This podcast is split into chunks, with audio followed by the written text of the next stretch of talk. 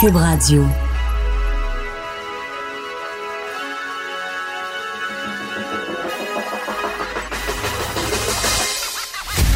Jonathan Trudeau. Joe, Trudeau et Maude Boutet. Franchement dit. Cube, Cube Radio. Bon début de semaine, bon lundi. Aujourd'hui, on est le 18 novembre 2019. Mon nom est Jonathan Trudeau. Bienvenue à Cube Radio. Bienvenue dans Franchement dit. Non, Maude Boutet n'est pas avec moi aujourd'hui. Euh, D'habitude, j'ai mon petit euh, mon petit iPad avec euh, le, le- le- le visage tout euh, sympathique, tout doux de mon ami Maude. Mais elle n'est pas là aujourd'hui. Journée de congé bien méritée pour, pour Maude qui sera de retour demain. Ben, c'est Mathieu Boulet, notre collègue recherchiste, quand même un habitué du micro qui va être avec moi aujourd'hui. Salut Mathieu, Bon matin. content de, de t'avoir avec moi. Moi de même. Est-ce que ça te manque le micro, toi qui en as fait pendant quand même plusieurs années? hein? C'est quand on n'en fait pas qu'on réalise que oui, ça nous manque. Ah ouais? Vraiment. C'est là que je m'en suis aperçu là, dans les derniers mois. Et là, bon, ça fait quelques fois que j'en fais avec toi, là, Ouais. mais euh, pour en avoir fait pendant 12 ans, là, oui. C'est vraiment quand on s'en passe ou quand on, on change un peu qu'on s'en rend compte que oui, ça nous manque. C'est comme une drogue. Oh, mais on le réalise pas. Sur le coup, on le réalise Ouais. pas. Tu sais, ça devient un peu notre routine, ça devient notre quotidien. À chaque jour, euh, cinq fois semaine, c'est notre quotidien. Et là, après ça, tout arrête, là, tu t'en rends compte, tu te Ah, il me semble que, ouais, c'était le fun. C'est vrai. Moi, l'été, j'en prends la mesure des fois. Tu sais, Euh, je tombe à C'est nouveau, là, depuis euh, un an ou deux que j'ai la chance, comme euh, les, les animateurs de réseau que je jalousais à l'époque, d'avoir plusieurs euh, semaines de vacances. Parce T'en que, fais partie, finalement. Oh, ben, je suis rendu. Ça a l'air.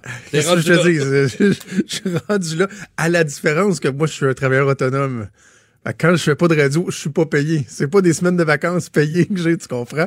Euh, donc, j'ai ce désavantage-là. Mais, c'est vrai que des fois, l'été, c'est là que tu te dis, hey, le micro que j'ai, la tribune que j'ai, la possibilité de dire ce que je pense, de parler au monde, de faire réagir, de susciter des débats, des interrogations, ça manque donc bien, ça. C'est comme une espèce de drogue. Parce que c'est intéressant ce que tu dis qu'à force de le faire, un moment donné, on, on s'en rend, on s'en rend plus compte. Moi, ça fait juste. Ça va faire six ans, je pense, en février, que je suis dans les médias. J'ai commencé à, faire la radio. Quand j'ai fait mes premières chroniques à l'époque à Choix Radio X, c'était. Tu sais, c'était l'équivalent de. Je sais pas moi, d'un. Non, parce que j'étais adulte, fait que je peux pas dire un jeune. Un adulte out of nowhere qui rêve de jouer au hockey puis qui se fait comme appelé à jouer pour le CH, tu sais. Tu tu, tu te pinces, tu dis, ouais, ça se peut pas, c'est un rêve, puis je me ramasse là en ondes, puis moi j'ai été chanceux, j'ai j'ai commencé tout de suite avec la radio qui était le plus écoutée euh, euh, à Québec, j'ai commencé dans les médias avec le journal directement, avec la télé, tu sais, j'ai pas eu à faire la, la, la run de lait des régions, des hebdos, des, des radios communautaires. Mais tu faisais quand même des communications dans ton ancienne vie. oui. Ben oui. Sauf que je, je portais un message. C'est vrai, la radio, j'en avais déjà fait comme directeur des communications, mais j'étais là pour spinner un message. Ouais, et t'étais l'invité et non pas euh, Exactement. l'intervieweur. Et c'est pour ça d'ailleurs que je savais à quel point ça me fascinait, tu sais, ce milieu-là. Donc, quand j'ai commencé à faire de la radio, à faire un peu des remplacements, je, je me souviens de m'être dit tellement de fois, Mathieu, je peux pas croire qu'il y a des gens qui ont la chance de faire ça à tous les jours. Que c'est ça leur travail. Là. Moi, je tripais, là. Tu sais, C'était, la première fois que j'ai été payé, à la limite, euh, je, je me demandais pourquoi c'est pas moi qui payais, là. Tu sais, pour le privilège de, de- de faire ce qui me faisait triper d'être à la radio. Et euh, comme n'importe quoi, à force de le faire, un moment donné, je dis pas qu'on tombe blasé, parce que le genre de métier non, que tu tombes blasé fait d'autres choses, mais euh, ça devient quelque chose de normal. Puis il faut que ce soit ça aussi en même temps. Là. Tu sais, tu peux pas trouver le juste équilibre entre apprécier ce que tu as, mais aussi tu peux pas euh, ne pas dormir de la nuit à chaque fois parce que tu es fébrile, parce que tu vas faire de la radio le lendemain. À un moment donné, c'est ta job comme n'importe quel job. Mais c'est un méchant privilège qu'on a. Absolument. Puis l'autre affaire, c'est que oui, on parle d'actualité, on informe les gens. Sauf que des fois, il t'arrive de quoi dans ta vie euh, quotidienne? Tu dis, ben ça, je vais le raconter parce que ça risque d'intéresser les gens, ou du moins les gens vont se rejoindre, vont, vont, vont s'identifier à Ah ce oui. que tu dis.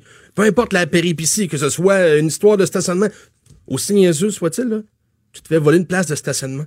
Ça te met en temps. Oui. Et là, tu racontes ça en nom. Et là, là, les textos, les courriels, parce que ça arrive à tout le monde. De se faire voler une place de stationnement, ou du moins de se chicaner avec quelqu'un. Ça nous est tous déjà arrivé. Ah oui. Les gens s'identifient à ça. C'est parfait, faut faire de l'actualité, faut faire de l'information. Mais des fois, des, des petites péripéties ou des petites anecdotes de notre vie quotidienne que tu penses raconter, puis là, finalement, t'as t'as plus le micro en question, dis, bon, ben finalement, je le raconter à mes chums à soir. euh, à Ah oui, c'est ça. mais c'est pas pareil comme de le raconter à tout le monde, puis que les gens puissent euh, s'identifier à ce, ce genre d'anecdote-là. Ce qui ne veut pas dire que toutes les anecdotes sont bonnes à raconter. Non, des fois, il faut aussi se censurer, mettons. N'est-ce pas que des fois, il arrive des choses qu'on dit, celle-là, je vais te la raconter dans un corridor, mais je la raconterai pas en ondes. Pendant la pause, hein, des fois, on dit, ouais, pendant la tu faisais pause, des oui. pauses, des fois, là, ouais. Oui, souvent, nous autres, on disait que les gens qui aimaient, mettons, le show qu'on faisait, ils triperaient encore plus s'ils pouvaient écouter le show entre les segments, pendant les pauses, parce que des fois, c'est encore meilleur là. Mais des fois, Mais malheureusement, tu peux pas, pas longtemps. C'est ça. c'est ça. Bref, euh, t'as eu un beau week-end? Oui, super beau. Moi, j'ai été, j'ai été finalement à la chasse euh, samedi. Euh, je disais vendredi que je commençais à être inquiet avec la, la- la neige, les bourrasques, le froid. On, est- on devait être un quatuor à la petite chasse, dans le coin de Port-Neuf, euh, dans le coin de Rivière-à-Pierre. Ça finit quand, ça? ça, parenthèse, là. Ça, Ça dépend des territoires. Ça dépend des, des- des endroits. Là. Tu sais, Des fois, il- s'il y a de la chasse au chevreuil, à l'orignal, quoi que ce soit, il n'y a pas de chevauchement entre les deux. Donc, ça dépend des territoires. Mais moi, où j'ai été, Mathieu, je savais pas que ça existait d'ailleurs. Euh, mon, mon, mon chum Claude euh, à Saint-Raymond. Je, je sais pas combien de modèles comme ça existent, là, mais mon Dieu que ça, ça me tente. Il, il, euh, lui et neuf autres personnes sont dix. Ils louent un territoire. C'est comme un bail. C'est comme Ok. s'ils louaient un appartement. Ils louent un territoire sur une base annuelle. Il y a une barrière sur le bord de la route, évidemment. Quelqu'un pourrait être euh, mal intentionné puis passer par le bois puis se rendre sur leur territoire, mais techniquement, sur leur territoire, il n'y a que eux. Et s'il y a des travailleurs qui ont besoin de passer pour euh, bon des trucs de forêt ou quoi que ce soit, ou des gardes-chasse, ils peuvent y aller, mais c'est leur territoire. Ils ont accès à toute la chasse qu'ils veulent. Euh, bon, il y, a des quotas comme n'importe quoi, là, mais il y a deux lacs euh, qui sont peu pêchés parce qu'il y a juste eux et leurs amis qui vont là. Et tiens-toi bien, là, c'est 50 km carrés. Aïe, aïe. C'est pas euh, un petit kilomètre là, que ça, c'est à eux autres. Là. Non, non, c'est gros. Tu peux te perdre pendant un mois. Là. Il y a 50 km carrés. Fait que tu rentres là, là puis tout ce territoire-là est, est à toi. C'est tu- merveilleux. Là. Mon cousin est un grand, euh, un grand adepte de chasse. Et lui, loue des territoires, comme t'expliques. Et à l'année longue, ils peuvent entretenir leur territoire. Ça veut dire quoi, ça, entretenir leur territoire? C'est aller nourrir, aller porter dans certains secteurs de la nourriture pour habituer l'animal Ben oui. à se rendre sur place. Mais lui, en plein été, c'est c'est pas la période de la chasse, mais ça, c'est permis d'aller nourrir euh, les animaux sur place. Lui, il se rend là, privilégie quelques secteurs, des endroits où il va pouvoir se cacher et nourrit euh, les animaux. Question d'habitude, lorsque la période de la chasse commence, les Ben oui, sont ça. habitués de se déplacer dans ce secteur-là. Exact. Se rendre là. Que, bref, on, avait peut-être même pardon, pensé ne pas y aller. Dans notre quatuor, il y en a un qui a choqué. Il dit Écoute, il annonce moins 26 à l'heure qu'on va rentrer dans le bois demain matin. On n'ira pas là. là Puis il faisait pas beau vendredi soir.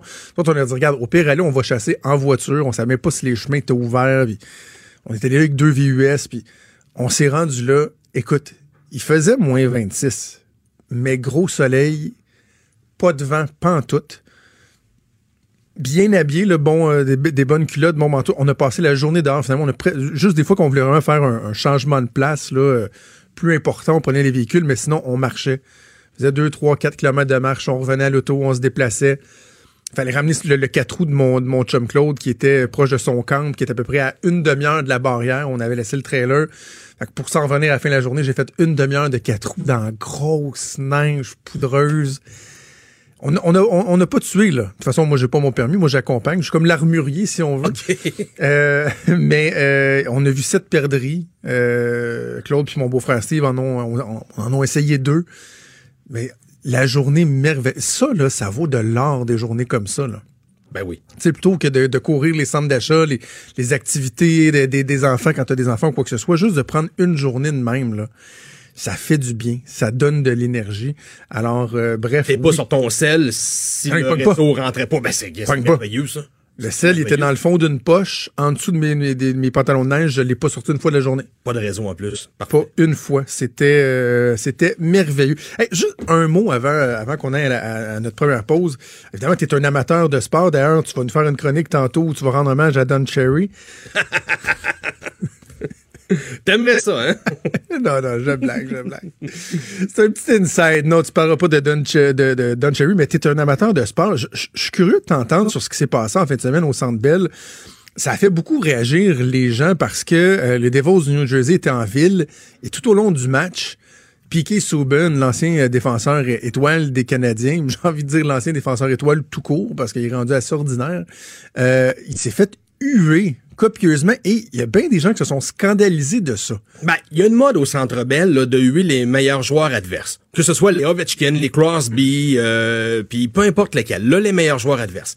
Ce qu'il faut savoir, c'est que lorsque Piquet Souben jouait avec le Canadien, Piquet Souben s'est impliqué dans l'hôpital général Ah oui. pour enfants de Montréal en donnant des dons et l'été il se fait un devoir Piquet Souben reste en Ontario Piquet Souben revient à Montréal à chaque été pour les visiter et lorsque le club adverse pour lequel il joue que ce soit les Prédateurs dans les dernières années ou cette fois-ci les Devils Piquet prend de son temps il connaît beaucoup de monde Piquet à Montréal il a été là pendant 7-8 ans il pourrait voir des amis il pourrait voir euh, peu importe qui mais lui décide d'aller passer quelques heures à l'hôpital général pour enfants les Devils jouaient... Wampy. pen- Pardon? Wampy. Wampy. Ben, Ça, ça, y, ça, achète pas un droit. Voyons, tu Faut peux savoir pas t'acheter un droit de pas être tué au Centre Bell. Non, mais laisse-moi finir. Vendredi soir, les Devils jouent au New Jersey. L'équipe arrive à Montréal en plein milieu de la nuit. Piqué le lendemain matin, le cadran sonne. Pas de pratique pour les Devils. Lui met son cadran, s'en va visiter les enfants malades. Et le soir, Ouais, venu, puis- je te demande pas un une ovation debout, là.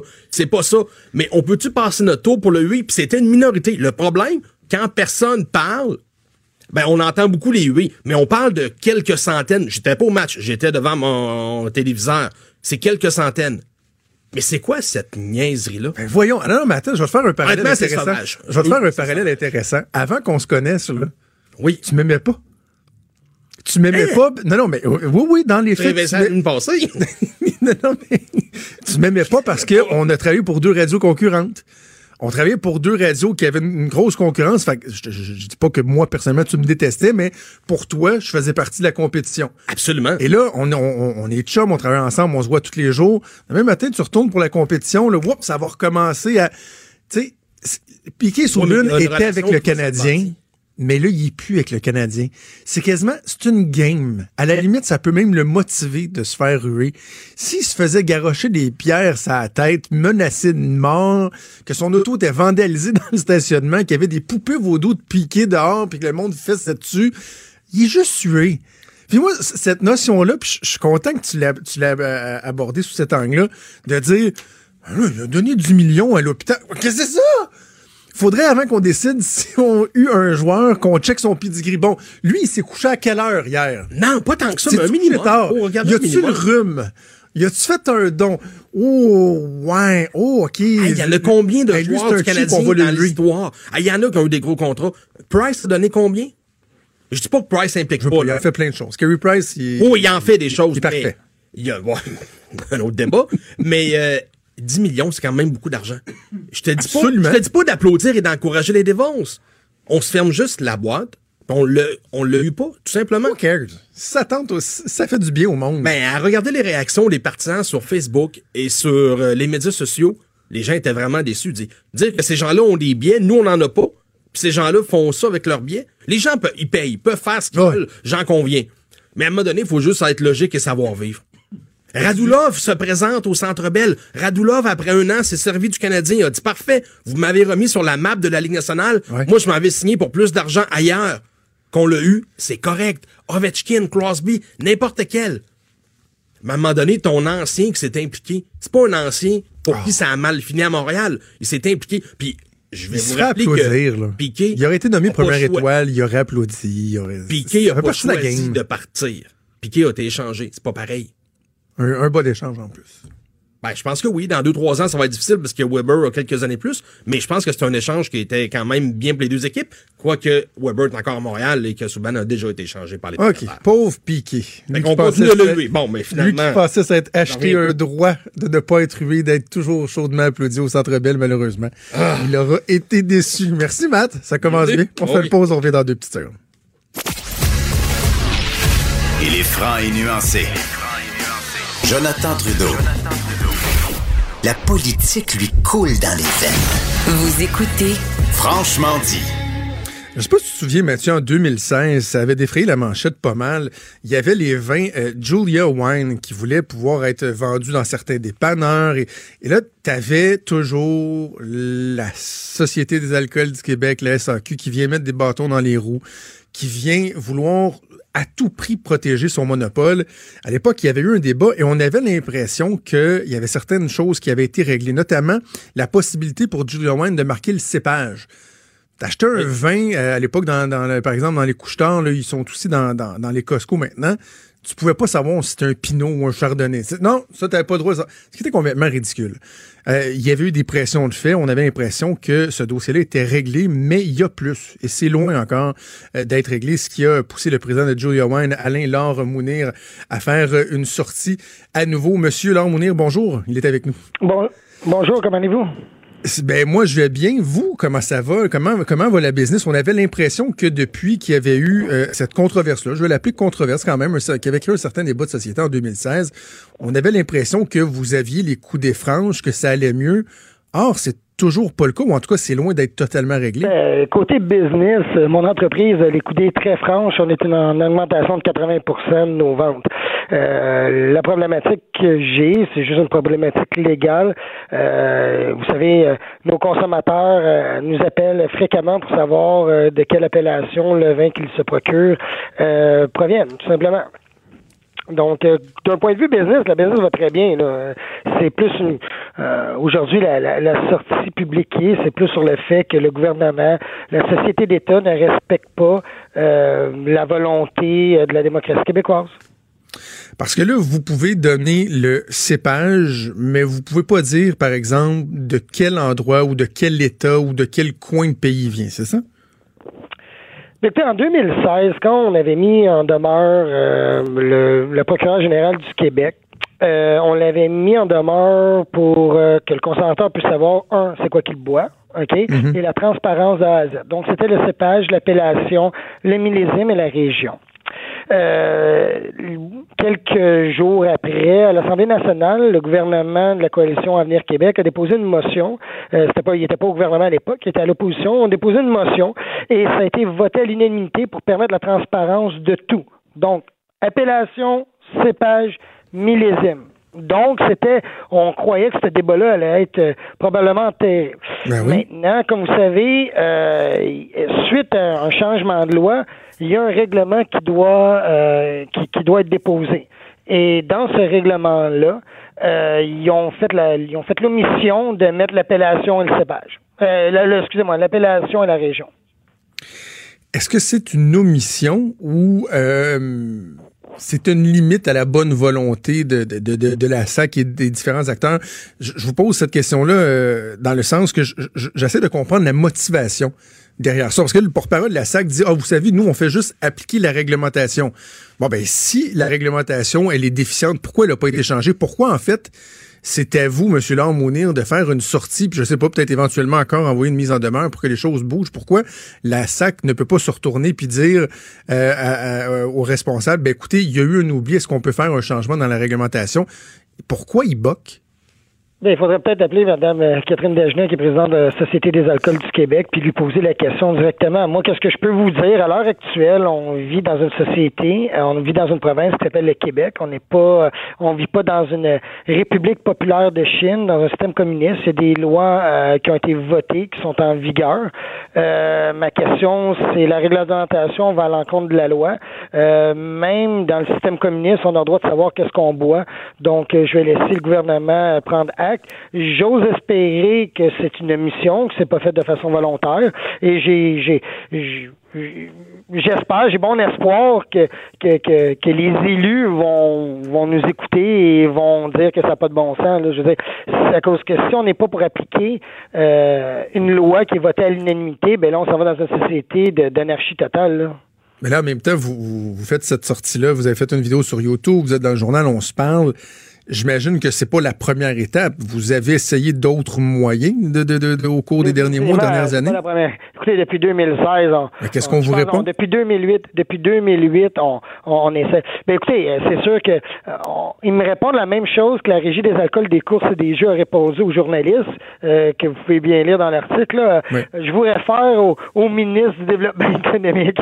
Donc, j'imagine que c'est le ministre du développement économique qui doit soit bloquer ou c'est à la demande de la société d'État de bloquer, mais il y a quelqu'un qui bloque à quelque part, là, puis c'est pas moi, ça c'est certain, puis c'est certainement pas les consommateurs qui payent des taxes et des impôts dans cette province-là qui, qui bloquent le fait de pas savoir. Mais si on y va plus loin, c'est encore plus grave, là. Parce que dans le fond, euh, il s'expose ça à des recours collectifs, là, le gouvernement, là. Parce que présentement, ils achètent un produit qu'ils ne savent pas c'est quoi qu'ils boivent. Donc, c'est de la ben fausse représentation, là si on y va, là, on, on y va d'un côté euh, euh, législatif, c'est à peu près ça. Là. Donc, euh, j'espère vraiment que, le gouvernement va, va un, mais ben, j'ai bon espoir, comme je vous dis, je, verrais mal le gouvernement euh, Legault à l'heure actuelle, que lui-même a amené cette motion-là. Donc, c'est son parti qui l'a amené à aller contre sa volonté. Là. C'est lui qui l'a fait passer à l'unanimité. Vous distribuez combien de bouteilles annuellement dans les Costco, dans les IGA? Aux alentours de 2 millions, 2,4 millions. Donc, c'est un consommateur, un Québécois, c'est presque la moitié des Québécois qui achètent une bouteille de vin par nous, euh, de nous à chaque année. C'est quand même énorme. C'est quand même énorme. et, ce sont autant de consommateurs qui n'ont pas accès à une information euh, complète. Parce que pour, pour les gens qui ne sont pas des amateurs de vin, c'est que, vous l'expliquez dans, dans l'article dans le journal, c'est que la provenance, même si on sait qu'on boit, je sais pas moi, chardonnay, un bordeaux, euh, un, pinot noir, la, la, la provenance euh, au niveau géographique, ça peut changer dans certains éléments dans le goût, puis dans la sélection, les critères qu'un client va utiliser pour choisir son vin. Là, il n'a pas accès à ça. Mais je, je vais être avec vous. C'est comme euh, aller dans un. Si matin, là, euh, Costco vendrait des biscuits aux arachides, puis euh, il dirait aux gens, ben, j'ai pas le droit de vous dire qu'il y a des arachides dedans. Est-ce que vous croyez que les consommateurs aimeraient ça? Non, ben c'est à peu près la même chose. Ben un pinot noir du Languedoc-Roussillon ne goûte pas la même chose qu'un pinot noir du, de, de Bourgogne. Euh, puis la société d'État, où c'est encore plus grave, c'est qu'elle elle me demande de déclasser des vins. Donc, parce qu'elle, elle approuve toutes les étiquettes. Et moi, quand mes vins arrivent, ils ont des certificats d'origine qui attestent la région, l'appellation, le cépage. Vous me suivez? Ben Donc, euh, il y a de la traçabilité. Quand les vins arrivent au Québec, ben là, la SAQ dit non, non, mais t'as pas le droit de dire que ça vient du Languedoc-Roussillon. Je t'empêche de le dire. Je, t'empêche de dire que c'est une indication géographique protégée. Et t'as pas le droit de le dire. Si tu veux vendre dans, dans, dans les dans les chez Costco ou chez IGA, ben t'as pas le droit de dire c'est d'où que ça vient. Complètement aberrant, complètement ridicule. Je pense pas que notre société veut ça. Puis comme je vous dis, c'est la seule place au monde là. Même Cuba, ben je répète encore, même Cuba communiste et la Chine communiste et l'étiquetage est, légal. Là. Je veux dire, pourquoi le Québec, on est si distinct que ça? C'est, ça, c'est comme quand il y a des, euh, des règlements, là, des, des, concours de la régie des alcools et des jeux où il y a juste le Québec qui est exclu. Là. Ça, le Québec puis deux, trois pays dirigés par des dictateurs, nous autres, on est dans ce lot-là, ce qui est, ce qui est complètement ridicule. Mais euh, monsieur, euh, monsieur le porte-parole de SAQ, lui, il dit que les partenaires sont traités de façon équitable. C'est assez particulier de lire ça. Là. Il dit, nous, on est, on est équitable. Vous n'êtes pas équitable pantoute. Ah. Ils sont pas équitables Ils sont pas équitables. Non, c'est sûr que c'est pas... En tout cas, il faudrait aller voir dans le dictionnaire Larousse le mot équitable, la définition du mot équitable. Il euh, faudrait peut-être... Euh, peut-être à Noël, je vais, je vais leur envoyer un... un peut-être que ça sera mon cadeau de Noël. Il est en moins de 10 donc ils sont... Ils, vont être en mesure de pouvoir l'accepter, mais sérieusement, c'est, c'est pas... Non, on, va se le dire, là, c'est, c'est pas équitable. Mais comme je vous dis, on va laisser la, la société d'État répondre à, à, à ça. Moi, qu'est-ce que je peux vous dire? Euh, euh, je me sens mal aujourd'hui pour le ministre. Je me sens mal pour ce gouvernement-là d'avoir à justifier sur une aberration complètement euh, stupide comme celle-là. Surtout que c'est eux autres qui l'ont voté. Là. C'est pas moi qui ai fait voter cette loi-là. C'est eux autres qui l'ont amené. Puis ça a été voté à l'unanimité, je vous le répète. là à l'unanimité. Là. C'est avec là la question, c'est est-ce que c'est un gouvernement transparent? Ben là, on va le voir. On va voir si c'est un gouvernement transparent qui, qui, on va voir si, comme l'expression québécoise le dit si bien, si les babines vont suivre les bottines. Mais là, M. Laurent-Mounir, il, est 10h30, on est lundi matin. Euh, avez-vous déjà eu des signaux? Y a-tu quelqu'un qui vous a appelé, qui vous a écrit, qui vous a appelé pour dire ça n'a pas de bon sens que dans le journal ce matin? Inquiétez-vous pas, M. Laurent-Mounir, on va régler ça rapidement?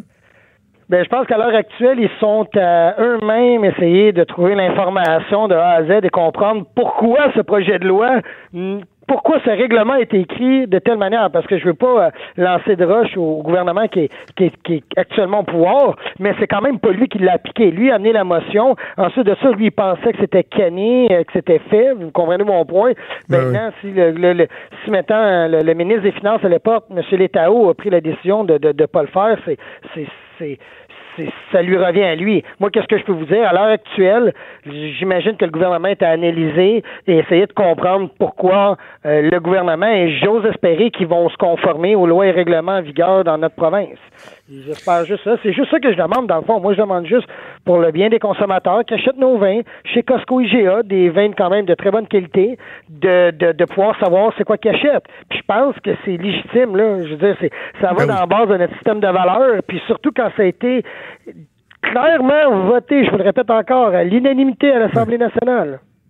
Mise en demeure, est-ce que ça peut faire partie des options encore comme vous l'aviez en- envisagé en 2016 ou on n'est pas là encore? Ah oui, définitivement. Le gouvernement, le, le- le gouvernement va devoir agir. Puis là, je vais être franc avec vous, il me donne encore plus de... de, de, de, de- de- J'ai encore un meilleur dossier. Ils ont reconnu que c'était pas normal en changeant la loi. Fait que là, c'est un règlement. Puis je vais vous dire, les étapes sont simples. T'as même plus...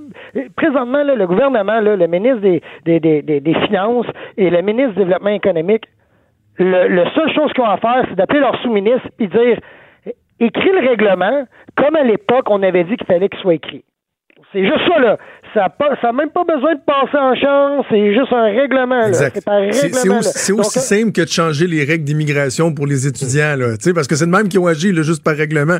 On a vu comment c'était simple, donc imaginez, là, juste pour, euh, pour faire ça, ça serait, ça serait pas compliqué. Ben, euh, on va Non, suivre non, ça. c'est vraiment, c'est vraiment, vraiment pas compliqué. Là. Je vous dis, là, on, on règle ça en l'espace de trois minutes, un coup de téléphone, euh, s'il y a la bonne volonté. Puis, euh, comme je dis, le, la- le, le gros a été fait. Là. La coalition Avenir Ah Québec a amené d'avant un projet de loi. Ce projet de loi-là a passé et a été d'avant.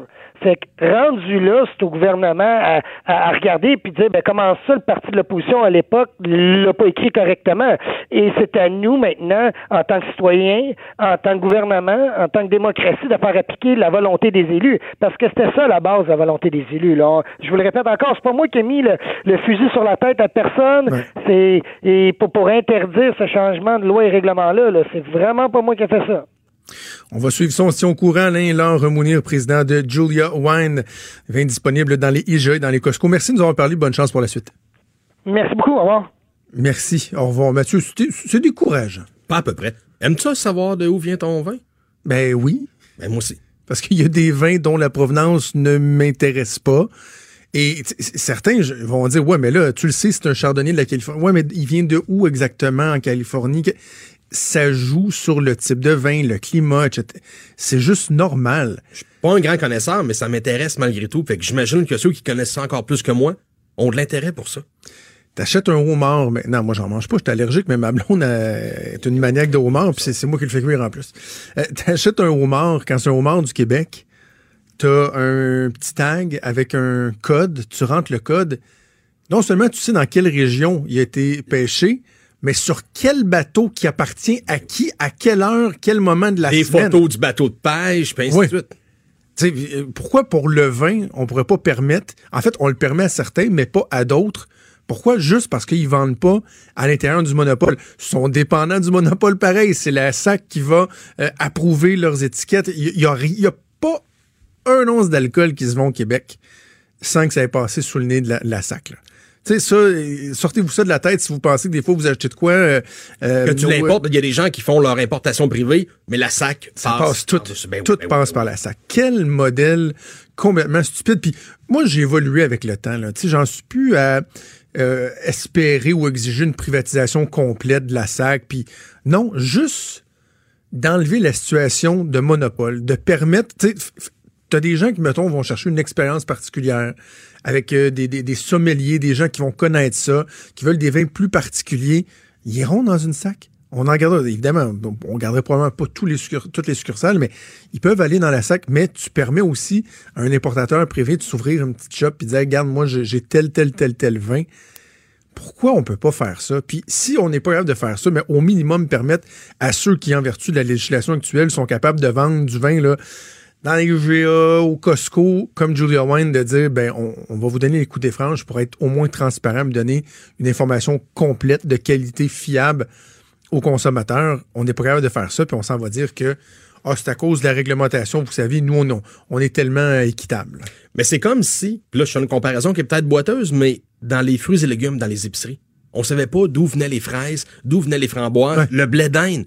Moi, tout le monde me dit, oh, le blé d'Inde, telle place. Blé de Port-Neuf. Ben, Port-Neuf, entre autres, Neuville, Lille, euh, puis dans la région de Montréal, puis plein d'endroits, là. Et les gens s'intéressent à ça. Là, je sais pas si c'est parce que c'est l'alcool, mais on accepte le fait qu'on le sait pas. Ouais, c'est ça. Alors que finalement, dans les fruits et légumes, les gens n'accepteraient pas ça. Les fameuses fraises, on veut savoir si elles viennent du Québec ou pas. Remarque, les fraises, tu t'as qu'à y regarder, puis tu le sais tout de suite, là. Oui, oui, mais. C'est blanche au trois quarts, tu le sais, elle vient de Driscoll. T'as raison, mais on veut le savoir pareil, ça vient d'ici.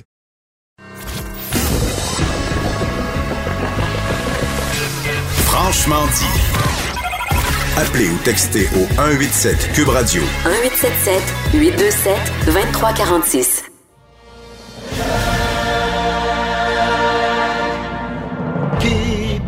C'est nous, gens d'ici, Je me tannerai jamais de faire jouer cette chanson-là.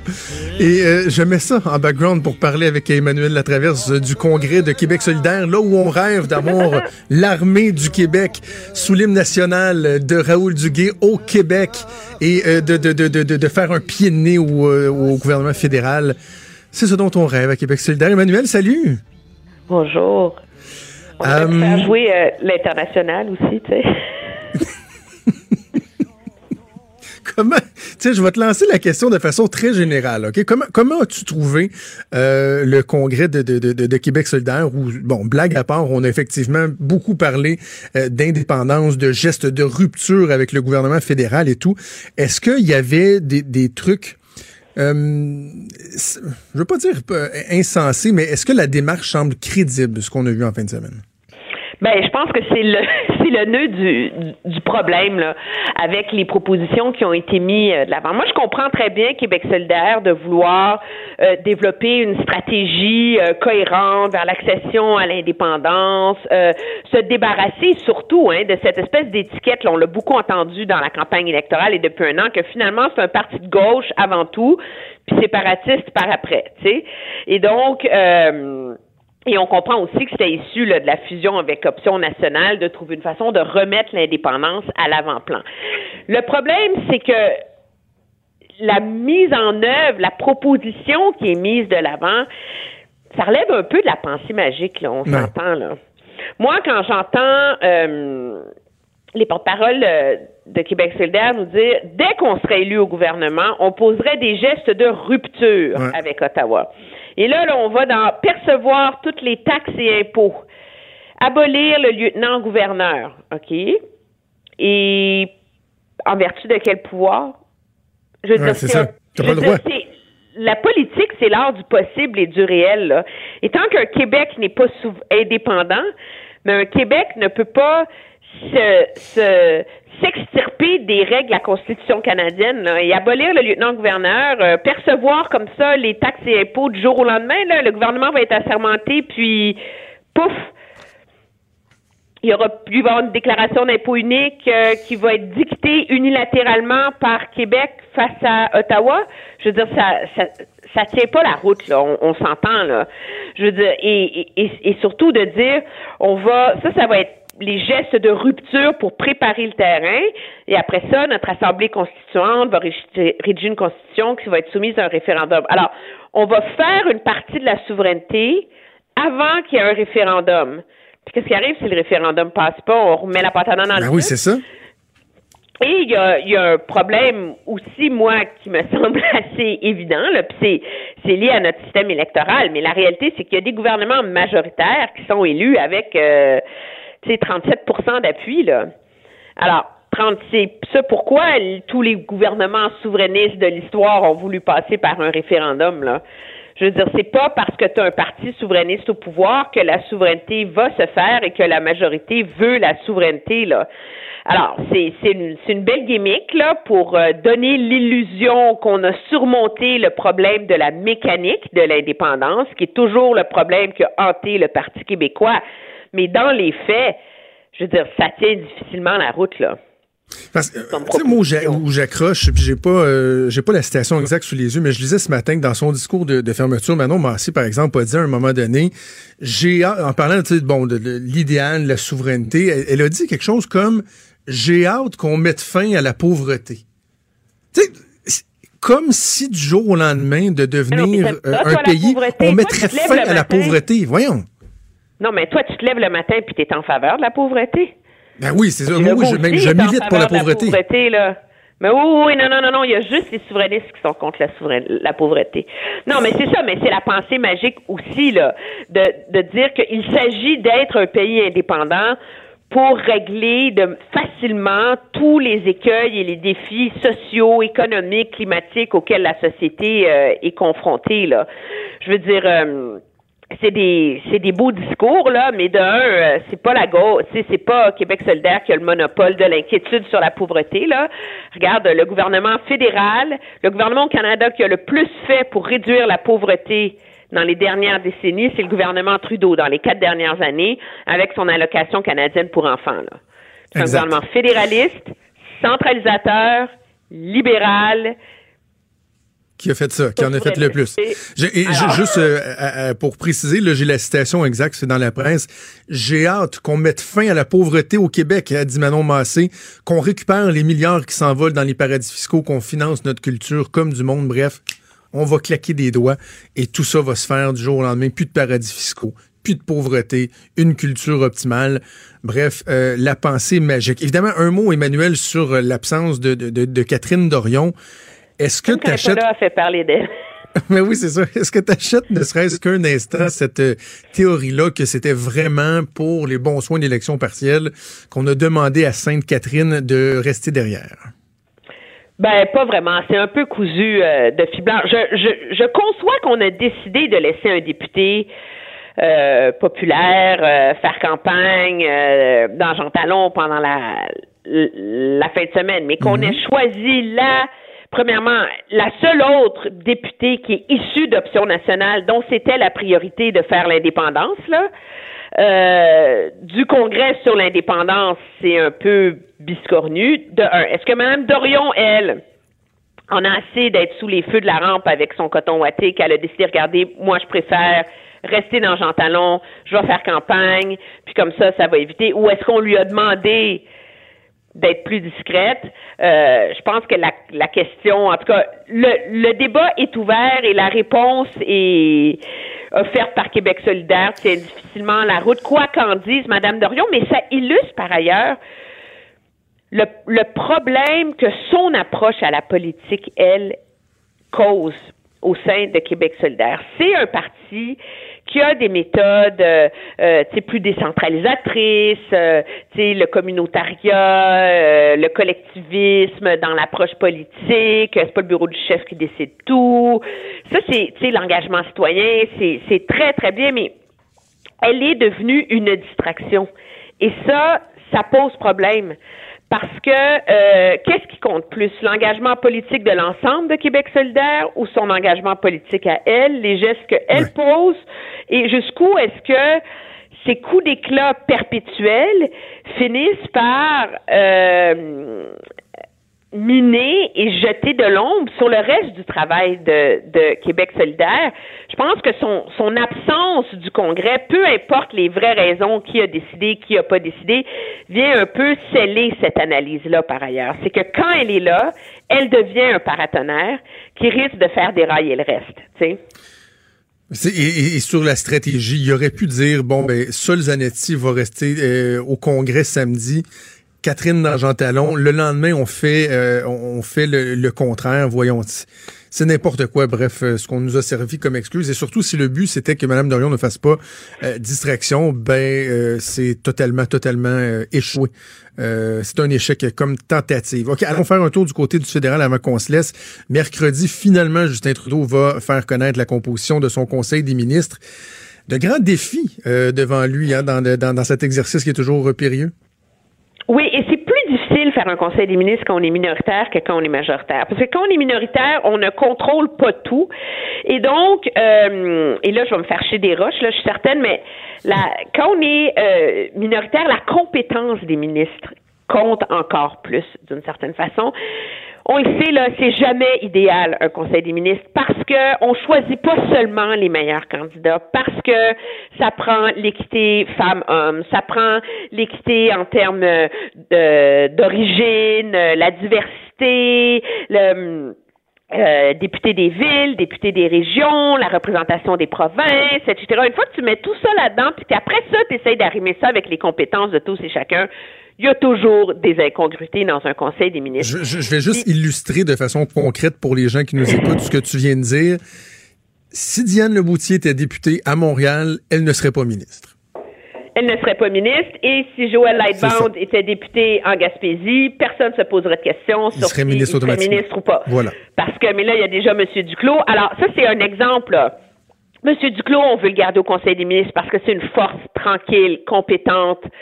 Mais Joël Lightbound est un super porte-parole, un super politicien ancré dans son milieu. Les gens l'aiment. Il mérite d'avoir accès au Conseil des ministres. Mm-hmm c'est difficile d'avoir deux ministres à Québec quand tu as juste deux députés à Québec. Là, on s'entend. Là. Alors, ça, c'est particulièrement difficile pour M. Trudeau. Il doit aussi régler la question de l'Ouest.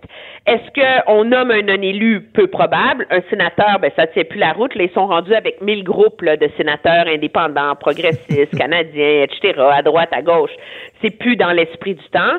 Un conseil aviseur pour le premier ministre, un alors ça, c'est les réponses essentielles auxquelles on va avoir les questions. Puis il y a la question de, pour nous au Québec, Stephen Guilbeault, est-ce qu'on nomme à l'environnement et changement climatique ou pas? C'est sûr que si M. Trudeau avait été majoritaire puis qu'il avait fait élu des députés dans l'Ouest, il l'aurait fait. Mais là, c'est pas mal plus compliqué. Est-ce qu'on nomme un lieutenant ou pas? Mais moi, ce que je trouve le plus fascinant là-dedans, c'est que pendant les quatre prochains jours, on va essayer de deviner qui est nommé où, quel signal ça envoie. Est-ce qu'on nomme un, ministre fort aux affaires intergouvernementales parce que c'est un signal qu'il faut se préoccuper de l'unité canadienne? Est-ce qu'on nomme un ministre fort à l'innovation pour en faire un vrai ministère économique, etc., etc.? Mais les vrais changements dans ce gouvernement-là, c'est ce qu'on verra pas. C'est le changement d'attitude, c'est le changement d'approche, c'est le changement dans les rapports avec l'opposition, c'est les changements dans la gouvernance des comités parlementaires, c'est tout ça. Et ça, c'est l'élément qui va recevoir le moins d'attention, mais qui va avoir le plus gros impact sur la gouvernance de ce gouvernement-là dans les prochaines années. Alors, pour tout ce qu'on va s'exciter pendant les prochains jours, là, la vraie réponse à si M. Trudeau a vraiment appris sa leçon, ça va prendre au moins six mois avant qu'on l'ait. Et on sera là pour euh, l'analyser comme on va être ensemble ah, vendredi pour euh, pour parler donc euh, des impressions, premières impressions de ce nouveau Conseil des ministres. Emmanuel, merci. Franchement dit. Jonathan Trudeau. Et Maude Boutet. Appelez ou textez au 187 Cube Radio. 1877 827 2346. Cube Radio. Cube Radio. En fin de semaine, Mathieu, il y a un tweet qui m'a euh, qui m'a profondément touché, qui m'a interpellé de Maïté Labrec-Saganache, qu'on connaît comme euh, bon militante, féministe, représentante des communautés autochtones. Elle est également chroniqueuse au journal Métro. Elle a tweeté euh, en anglais, je vais faire une, traduction libre. Elle a dit simplement, il y a trois ans, j'étais techniquement sans abri et euh, j'ai dormi sur le divan d'un ami pendant des mois parce que j'étais sans le sou. Hier, j'achetais des meubles pour ma maison. Je suis sobre depuis 481 jours. Je suis fier de moi. Ça fait aujourd'hui 483 jours qu'elle est sobre. effectivement, on est fier d'elle et fier d'avoir l'occasion d'en parler avec elle, Maïté Labrec et Saganache, que je rejoins au bout du fil. Salut Maïté. Bonjour. Félicitations tout d'abord. Merci. euh, Maïté, la première réflexion que, que, je me suis fait en regardant votre tweet, c'est de me dire, il me semble, ça fait déjà quelques années euh, qu'on vous voit, mais plusieurs années déjà qu'on vous voit euh, parler du, du sang des, communautés autochtones. Euh, vous avez fait, partie de certains mouvements sociaux, etc. Et je me dis, ben déjà au moment où nous on la voyait, qu'on pouvait apprécier son discours et tout sur la place publique, derrière ça, il y avait, des, difficultés importantes qui, se cachaient.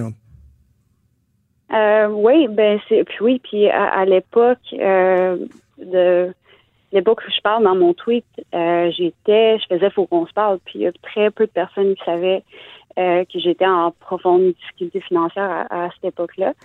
Euh, mais puis oui, ça a été dur en fait de, de, de jongler avec engagement citoyen et ma pauvreté, mais je me disais que bon, qu'en militant, parce que cette histoire-là, mon histoire, c'est l'histoire de, de beaucoup d'Autochtones au pays aussi. Donc, je me disais je me disais pour que de militer pour euh, the bigger picture, en fait, euh, ça pouvait être ça pouvait être utile sans nécessairement personnifier euh, le débat. Là. Mais ça devait être quand même difficile de, de, de, de devoir se montrer sous un jour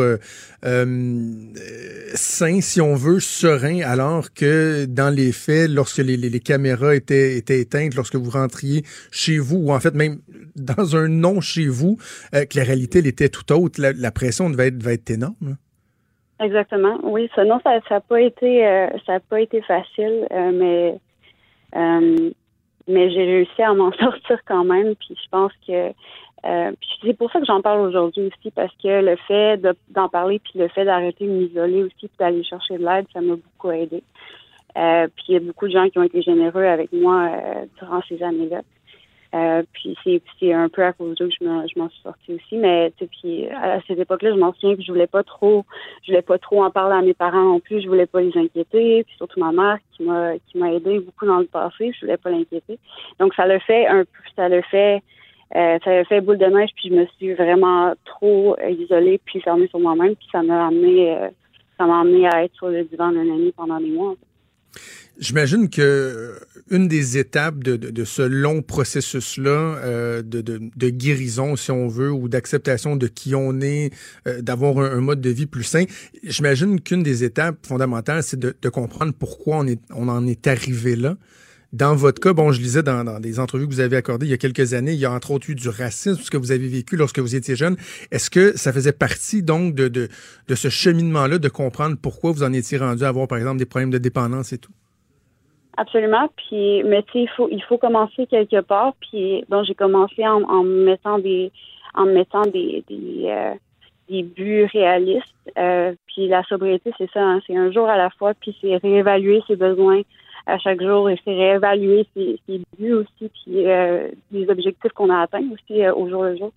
Mais euh, mais en étant ça, puis je pense que ça me ça ça me ça m'a frappé vraiment quand ça fait six mois là que j'étais j'avais arrêté de boire, j'avais arrêté de prendre la drogue. Euh, c'est que il y avait j'ai réalisé qu'il y avait beaucoup de choses avec lesquelles je n'étais pas confortable, que je pensais que je l'étais parce que bon euh, euh, consommer ça vient un peu euh, ça vient un peu embrouiller notre jugement, mais je me serais j'ai ré- j'ai réalisé qu'il y a beaucoup de choses de mon enfance, puis beaucoup de choses euh, dans ma vie avec laquelle je n'avais pas fait la paix, puis qu'il fallait que je me concentre là-dessus. J'ai été euh, déçu, surpris de savoir que euh, parce que vous êtes euh, vous êtes euh, encore jeune, donc euh, dans votre jeunesse, c'est-à-dire il y a pas si longtemps que ça, des problèmes de racisme envers euh, les communautés autochtones, c'est quelque chose qui existait. Tu sais, si on m'avait dit, il y a, moi j'ai 38 ans, bon, quand j'étais jeune, il me semble, je, je voyais pas ça, mais je suis pas issu des communautés autochtones, mais si on m'avait dit, il y a 40, 50, 60 ans, c'était monnaie courante, oui, ok, mais de savoir qu'il y a encore, quoi, 15, euh, 10, 15, 20 ans, c'est quelque chose qui était encore présent, que vous avez subi ça, vos frères, vos sœurs, vous faire narguer, vous faire euh, être victime d'une certaine violence, que ce soit verbale ou physique, c'est décourageant de savoir que ça existe encore. Oui, puis même, puis même, euh, il y a des sujets sur lesquels j'ai parfois peur d'écrire, sur lesquels je vais un peu m'auto-censurer parce que j'ai pas envie parfois de de recevoir euh, tous les commentaires négatifs, tout le backlash sur les réseaux sociaux parce que c'est c'est vrai, c'est très facile de de- d'être raciste envers quelqu'un euh, sous couvert de l'anonymat, puis même que c'est un bon c'est un gros pro- problème qu'on décrit aussi, puis même euh, sur Facebook, les les les euh, les noms comme Squaw, comme Kawish, euh, ça sera pas banni. Donc c'est pas c'est pas une cause valable pour Facebook de suspendre un utilisateur pendant 24 heures ou plus. Euh, tandis que bon, il y a, il y a d'autres euh, il y a d'autres noms qui euh, eux vont être complètement impossibles, mais euh, encore nous on a de la misère à faire reconnaître ces noms-là comme étant euh, racistes. Et- mais euh, fait que il y a des jours que même même aujourd'hui, même j'ai j'ai 24 ans, puis je reçois encore euh, des, des commentaires comme ça de la part de, de- des adultes. C'est incroyable. Euh, Mhm. La raison pour laquelle je voulais qu'on se parle, Maïté, c'est c'est pas juste par euh, euh, intérêt pour votre personne comme telle, parce que l'histoire elle est intéressante, mais aussi parce que elle sert à, donner de l'espoir. Puis je sais que dans, votre action, il y a beaucoup ça. Euh, vous, êtes très très très impliqué au sein des, des communautés autochtones. Vous voulez donner l'exemple, mais en même temps, ce, ce rôle-là de modèle vient avec une, une pression qui peut être difficile à porter aussi. Mhm.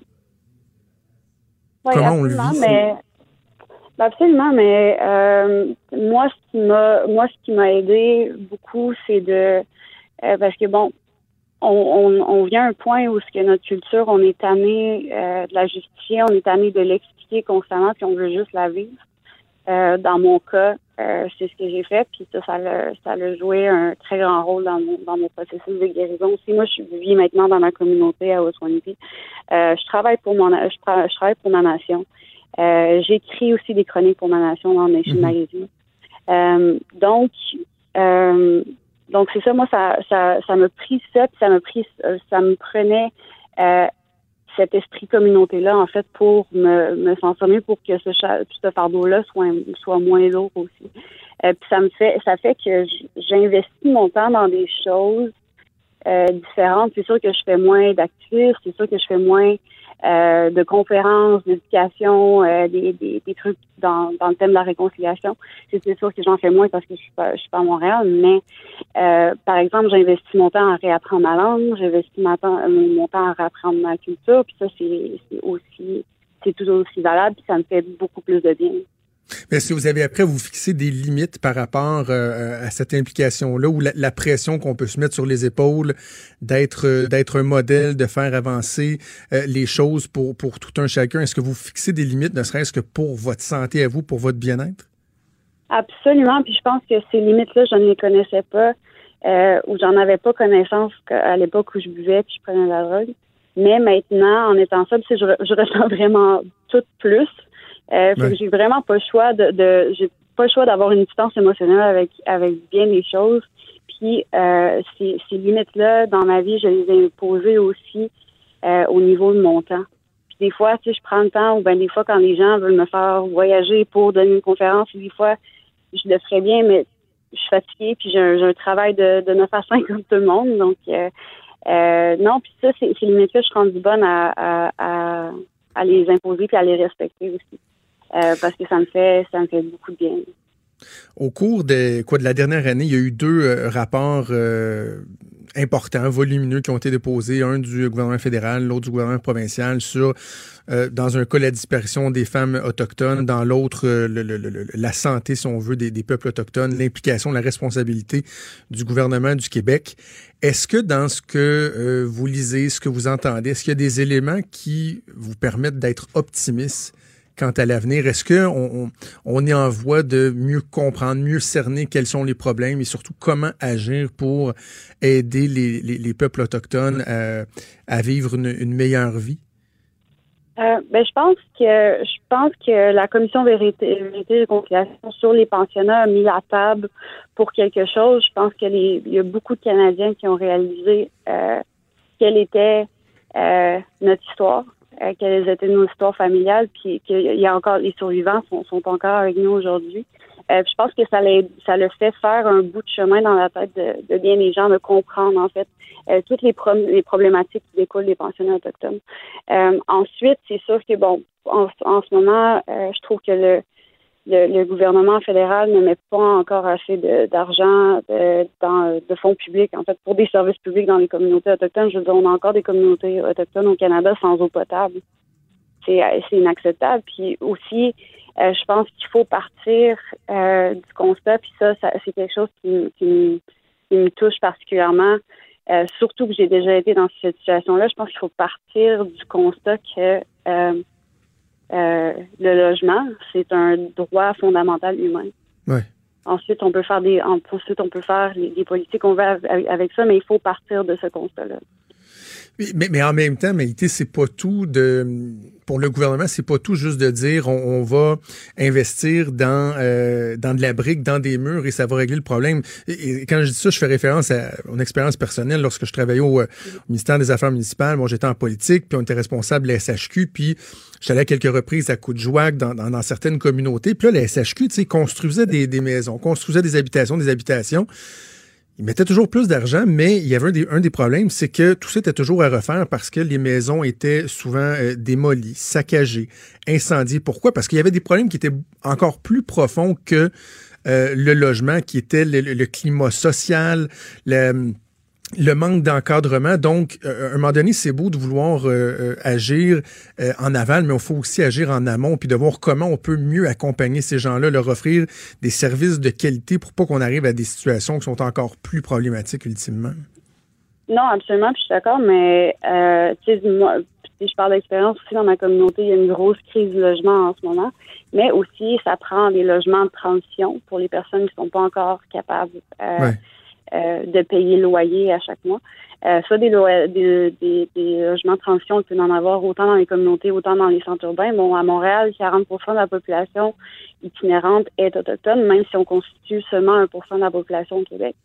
Euh, puis je pense que des logements de transition là, des logements sociaux comme ça, ça pourrait, euh, ça pourrait au moins mettre, euh, ça pourrait au moins permettre à des gens d'avoir une, une, une, certaine stabilité d'esprit pour pouvoir euh, enclencher le reste du processus avec d'autres services sociaux. Le gouvernement a assurément de, de, de, grandes responsabilités. Il y a un rôle essentiel à jouer. Est-ce que au sein des communautés, il y, a un, certain rôle aussi qui pourrait être euh, accru? Tu je pense, par exemple, à, la question de la, reddition de comptes. Il y a bien des gens qui ont, qui ont reproché ça. D'ailleurs, le, le, gouvernement Harper, à l'époque, avait euh, adopté une législation qui était abolie par le gouvernement Trudeau pour demander une, plus grande reddition de comptes des dirigeants, des communautés, des chefs, parce que, bon, des fois, il y a de l'argent euh, qui est donné, puis on ne sait pas trop ce qui se passe avec. Je pense un, autre élément qui m'a qui m'a je n'ai même pas envie de dire choqué, blessé cet été. J'étais de, de passage dans le coin d'Oka, j'étais à Kanessetaki, puis je regardais le nombre de ce qu'il y avait, on appelait les, les, les, les, les, les, smoke shacks qui sont rendus des, des commerces de potes où sur quelques kilomètres de long, tout ce qu'il y a à peu près à tous les, les, les 100 pieds, c'est un commerce de potes, un autre et un autre et un autre. Puis on se dit, ouais, mais comment, tu sais, ça peut pas être bon pour une jeunesse qui vit dans une communauté comme celle-là d'être euh, d'être exposée à une omniprésence de la sorte de, de, de drogue et tout ça. Tu sais, est-ce qu'il y a des responsabilités aussi, aussi qui doivent être prises dans les communautés? Ben absolument. Puis, tu sais, la réalité de ce que vous parlez, la réalité de Galen Sotarguet, c'est vraiment pas la réalité de Westmont-Pied. Euh, moi, ma, ma, y a aucun, il y a aucun smoke shop dans, ouais. dans, ma dans ma réserve. Euh, ça, c'est vraiment pas une réalité qu'on a chez les CRI. Donc, chaque communauté est différente, puis chaque communauté aussi se dote euh, de politiques, de bylaws qui votent en assemblée générale aussi. Mm -hmm. donc oui, ça, ça, mais ça prend un engagement citoyen, mais nous, chez les CRI, pour ce qui est des services sociaux, pour ce qui est d'accompagner la jeunesse, euh, on, moi, je travaille au Cree Health Board, donc je travaille au Conseil de la santé euh, des Cris, de la région. Puis, euh, je peux voir tous les efforts qu'on fait euh, en santé mentale, euh, en réduction des méfaits, des choses comme ça. Puis, mais ça prend vraiment, on, quand on dit ça prend un village, c'est vrai, ça prend ça prend l'engouement puis l'engagement de euh, de la communauté au complet, mais moi, je suis fière de dire que dans ma communauté, euh, il y a beaucoup euh, d'activités, de programmes, de services pour les gens en difficulté. Maïté Labrec-Saganache, on peut vous lire régulière, régulièrement dans le journal Métro. Félicitations encore une fois, ça a été très agréable comme, conversation. Merci de vous ouvrir, d'accepter de parler de choses qui sont pas évidentes. Je pense que c'est fort utile. Merci beaucoup. Franc et nuancé. Jonathan Trudeau. La politique lui coule dans les veines. Vous écoutez Franchement dit. Un sondage qui est publié dans le Journal de Québec, Journal de Montréal, sur la place du français, sur l'opinion des Québécois, leurs craintes, leurs appréhensions par rapport au sort du français. Ce qu'on se rend compte, Mathieu, c'est que euh, la grande majorité des francophones se disent préoccupés par l'avenir du français. La question de base, est-ce que vous vous sentez très préoccupé, assez préoccupé, peu ou pas du tout par l'usage du français? 62% des gens ont répondu très ou assez préoccupé.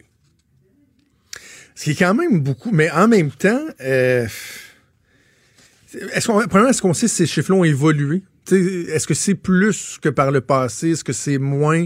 C'est stable? Ben c'est ça, il manque, il manque quelques données et surtout, on n'a pas de données pour les, euh, les régions. On n'a pas isolé. Est-ce que ce sont des chiffres pour Québec, pour Montréal, pour l'Abitibi, pour le Saguenay-Lac-Saint-Jean? Il manque cette donnée-là un petit peu. Tu vois, il y a une des questions, c'était selon vous, est-ce que la situation du français au Québec est actuellement meilleure, pareille ou moins bonne qu'il y a 10 ans? Il y a 11% des gens qui disent que la situation est meilleure, 29 qui disent qu'elle est pareille. Donc, on est à près de 40% des gens qui disent grosso modo, ça c'est soit amélioré ou c'est stable.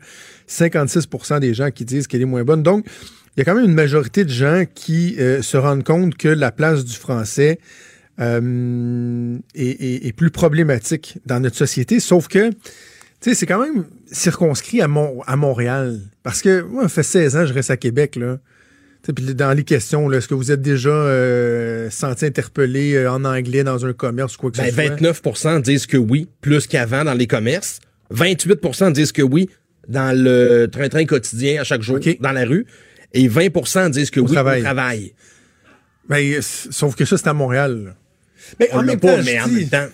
Je dis à Montréal, Mathieu, c'est euh, c'est plus juste à Montréal non plus. Tu sais, moi, je viens de Laval, là, je, je vais dans ma famille, euh, tu vas au Carrefour Laval, tu vas te chercher un Starbucks sur le boulevard Saint-Martin. Tu sais, il y a 15 ans, là, euh, si je t'arrêtais dans un café sur le boulevard Saint-Martin, je me serais fait servir en français. Là, tu te fais accueillir en anglais. T'es à Laval, c'est bol. T'es pas supposé te faire accueillir en anglais. Et ça, ça s'étend toujours plus. D'après moi, Rive-Sud de Montréal aussi, ça commence...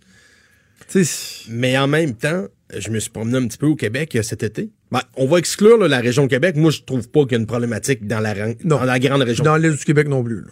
Je suis allé au Saguenay-Lac-Saint-Jean. OK?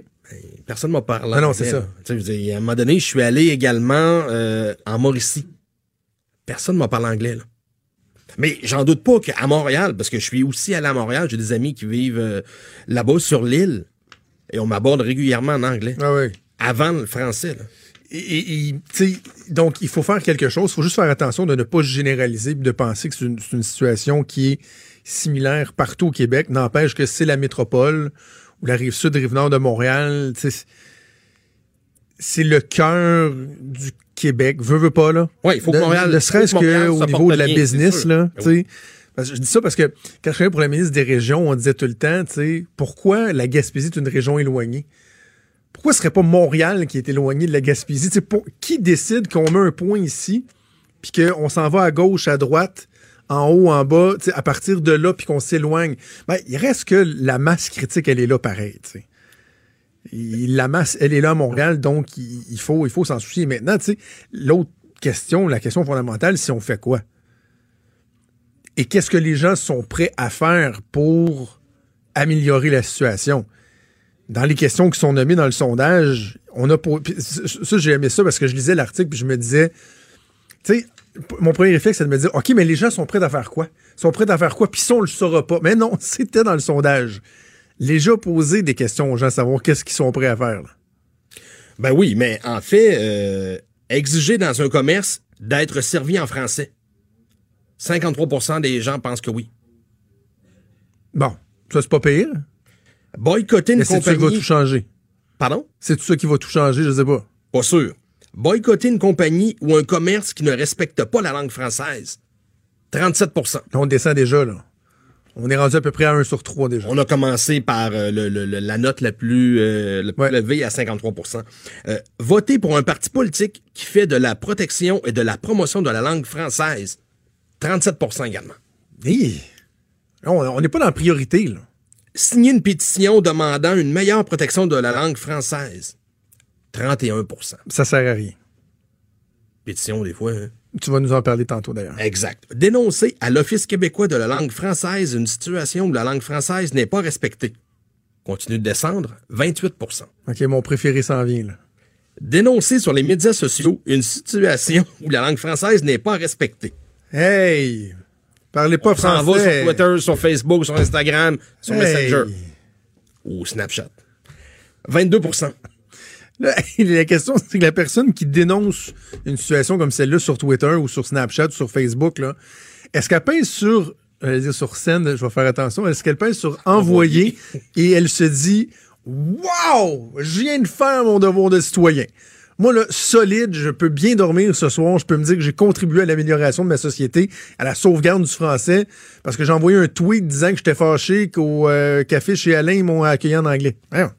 Participer à une manifestation réclamant une meilleure protection de la langue française. Là, ça, attends. Ça, j'imagine tu vas me dire que 85 des gens On veut manifester. sont prêts. Ben là, manifester. Tu sais, on aime ça faire des démonstrations.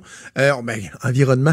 Certains ont dit que c'était pas vrai, c'était pas 300 ou un demi-million, là, finalement, c'était Ouais, quelques demi-million, ouais. C'est ça, mais c'était pas vrai. Mario Dumont là, en a parlé dans Revue Urbania, ça a été dé- démontré, là, c'était 150, 200, en tout cas. Bref. Ce qui était beaucoup, Ben beaucoup, beaucoup, beaucoup, beaucoup de monde. Euh, donc, pour l'environnement, euh, on est prêt à aller pour la sauvegarde de l'environnement. J'imagine pour la sauvegarde du français, très majoritairement, les Québécois disent on va être là. Non à 91 Non, La réponse est oui à 9 Ah, mais- mais- non, mais c'est, non, mais c'est vrai. tu dis je fais une blague. non, mais c'est ça pareil. 91% des gens qui font comme aller manifester? Non. Ouais, non. Ouais, On a non. d'autres choses à faire. Tu sais, euh, je peux le tweeter, mais demande-moi pas d'aller manifester. Demande-moi pas de lever mon, mon, mon jambon de mon divan puis d'aller dans une rue manifester. Pour le français, je le ferai pas. Hey, Mathieu, j'ai jamais participé à aucune Christine manifestation. S'il y avait une immense euh, manif non partisane de tous les horizons, parce que malheureusement, il y aurait des chances que ce soit associé à la souveraineté, l'indépendance. Mais si on disait non, non, non, non, tout le monde, fédéraliste, souverainiste, euh, on manifeste pour la... Je pense que j'y. Avec Oui. plaisir. Mais il y a 91% des gens qui disent non, over my dead body. Over my dead body en anglais. Il y a une question, moi, qui, euh, qui m'a interpellé. Parce que là, on a demandé aux gens également dans ce sondage-là, c'est l'affaire de qui, la responsabilité de qui Oui. de préserver la langue française? 58% des répondants ont dit que c'est l'affaire de chaque citoyen. Et seulement 32% ont dit c'est la responsabilité du gouvernement. Ça, c'est très bon. Les gens pensent que c'est la responsabilité des citoyens. Bravo. Ça, et, et des- dans, dans une société ici au Québec où on a trop souvent le réflexe de, de se tourner vers le gouvernement pour régler tous nos problèmes, que les gens reconnaissent qu'ils ont eux-mêmes une responsabilité, je pense que c'est une bonne nouvelle en soi. Maintenant, on agit comment? Il y a la culture qui joue un rôle fondamental. Quand tu... euh, ben, je veux pas te donner la réponse, là, mais quand tu partages de quoi sur les médias sociaux, t'emploies quel mot? Ouais. Ouais. T'emploies. T'emploies quel- Volontairement, je l'ai pas dit autant en français qu'en anglais, là, mais Tu veux dire, quand on fait un post. Oui, oui, c'est ça. J'entends tout le temps dire les gens, on va poster quelque chose. Ouais, mais... Mais c'est plus lié. Oui, oui, je sais. mais- Non, Moi, mais je suis à un moment donné, dans notre quotidien, ça, ça vient que c'est euh, ancré en nous. Oui, mais en même temps, l'utilisation de certains anglicismes, c'est pas pour moi ça l'indicateur de la qualité du français ou d'une disparition annoncée du français. Tu sais, que je dise pause, puis moi, je suis quelqu'un qui utilise des fois beaucoup d'anglicismes pour faire des images. Je fais attention à la, radio, à la télé. Je me souviens, Jean Lapierre m'avait dit quand j'avais envoyé une de mes interventions au début, quand je commençais à la radio, puis qu'il avait eu la gentillesse de l'écouter puis de me dire ce qu'il en pensait, il m'avait dit c'est bon ton affaire, mais fais attention aux anglicismes, tu as plus de vocabulaire que ça. Depuis ce temps-là, j'essaie de. Je fais attention, mais je le sais que j'ai cette tendance-là. Mais je serais pas capable de m'analyser comme étant le reflet d'une perte de vitesse du français dans la société. Non. Sur le commerce, sur les services qu'on obtient, tu sais, no- notre capacité à se promener dans la rue puis à se faire parler dans notre langue, ça, pour moi, c'est des, des- témoins, des indicateurs. L'importance qu'on va accorder à la défense de notre langue. Et je pense que ça, la, culture a un gros, gros, gros rôle à jouer. Tu sais, moi, je- la culture fait partie du- d'un modèle économique. C'est sûr que moi, en, en gars de droite, c'est plus la business, euh, les importations, les exportations. C'est comme ça que tu fais rouler une, une économie. Mais la culture, veut, veut pas, elle a un rôle essentiel à jouer, le tourisme, etc. Bon. Mais aussi ce rôle-là d'alimenter, de garder la fierté qu'on peut avoir de parler notre langue.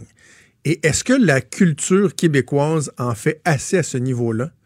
Est-ce que, puis je vais même aller plus loin, là, quitte à me faire garocher des tomates, est-ce que la, Hmm, suis prêt. la Je l'ai. motadine de questions de l'indépendance, de la souveraineté, est pas venu occulter cette responsabilité, cette responsabilité-là que le milieu culturel, que ce soit en chanson, en théâtre, en cinéma, etc., avait pas à jouer, qu'on a tellement on a tellement associé tout ce qui se faisait, là, ou une majorité de ce qui se faisait, à euh, langue égale souveraineté, indépendance, qu'on a perdu une grande partie des gens qui ne passent plus par ce véhicule-là pour aller chercher la fierté qui devrait euh, alimenter par rapport à notre langue.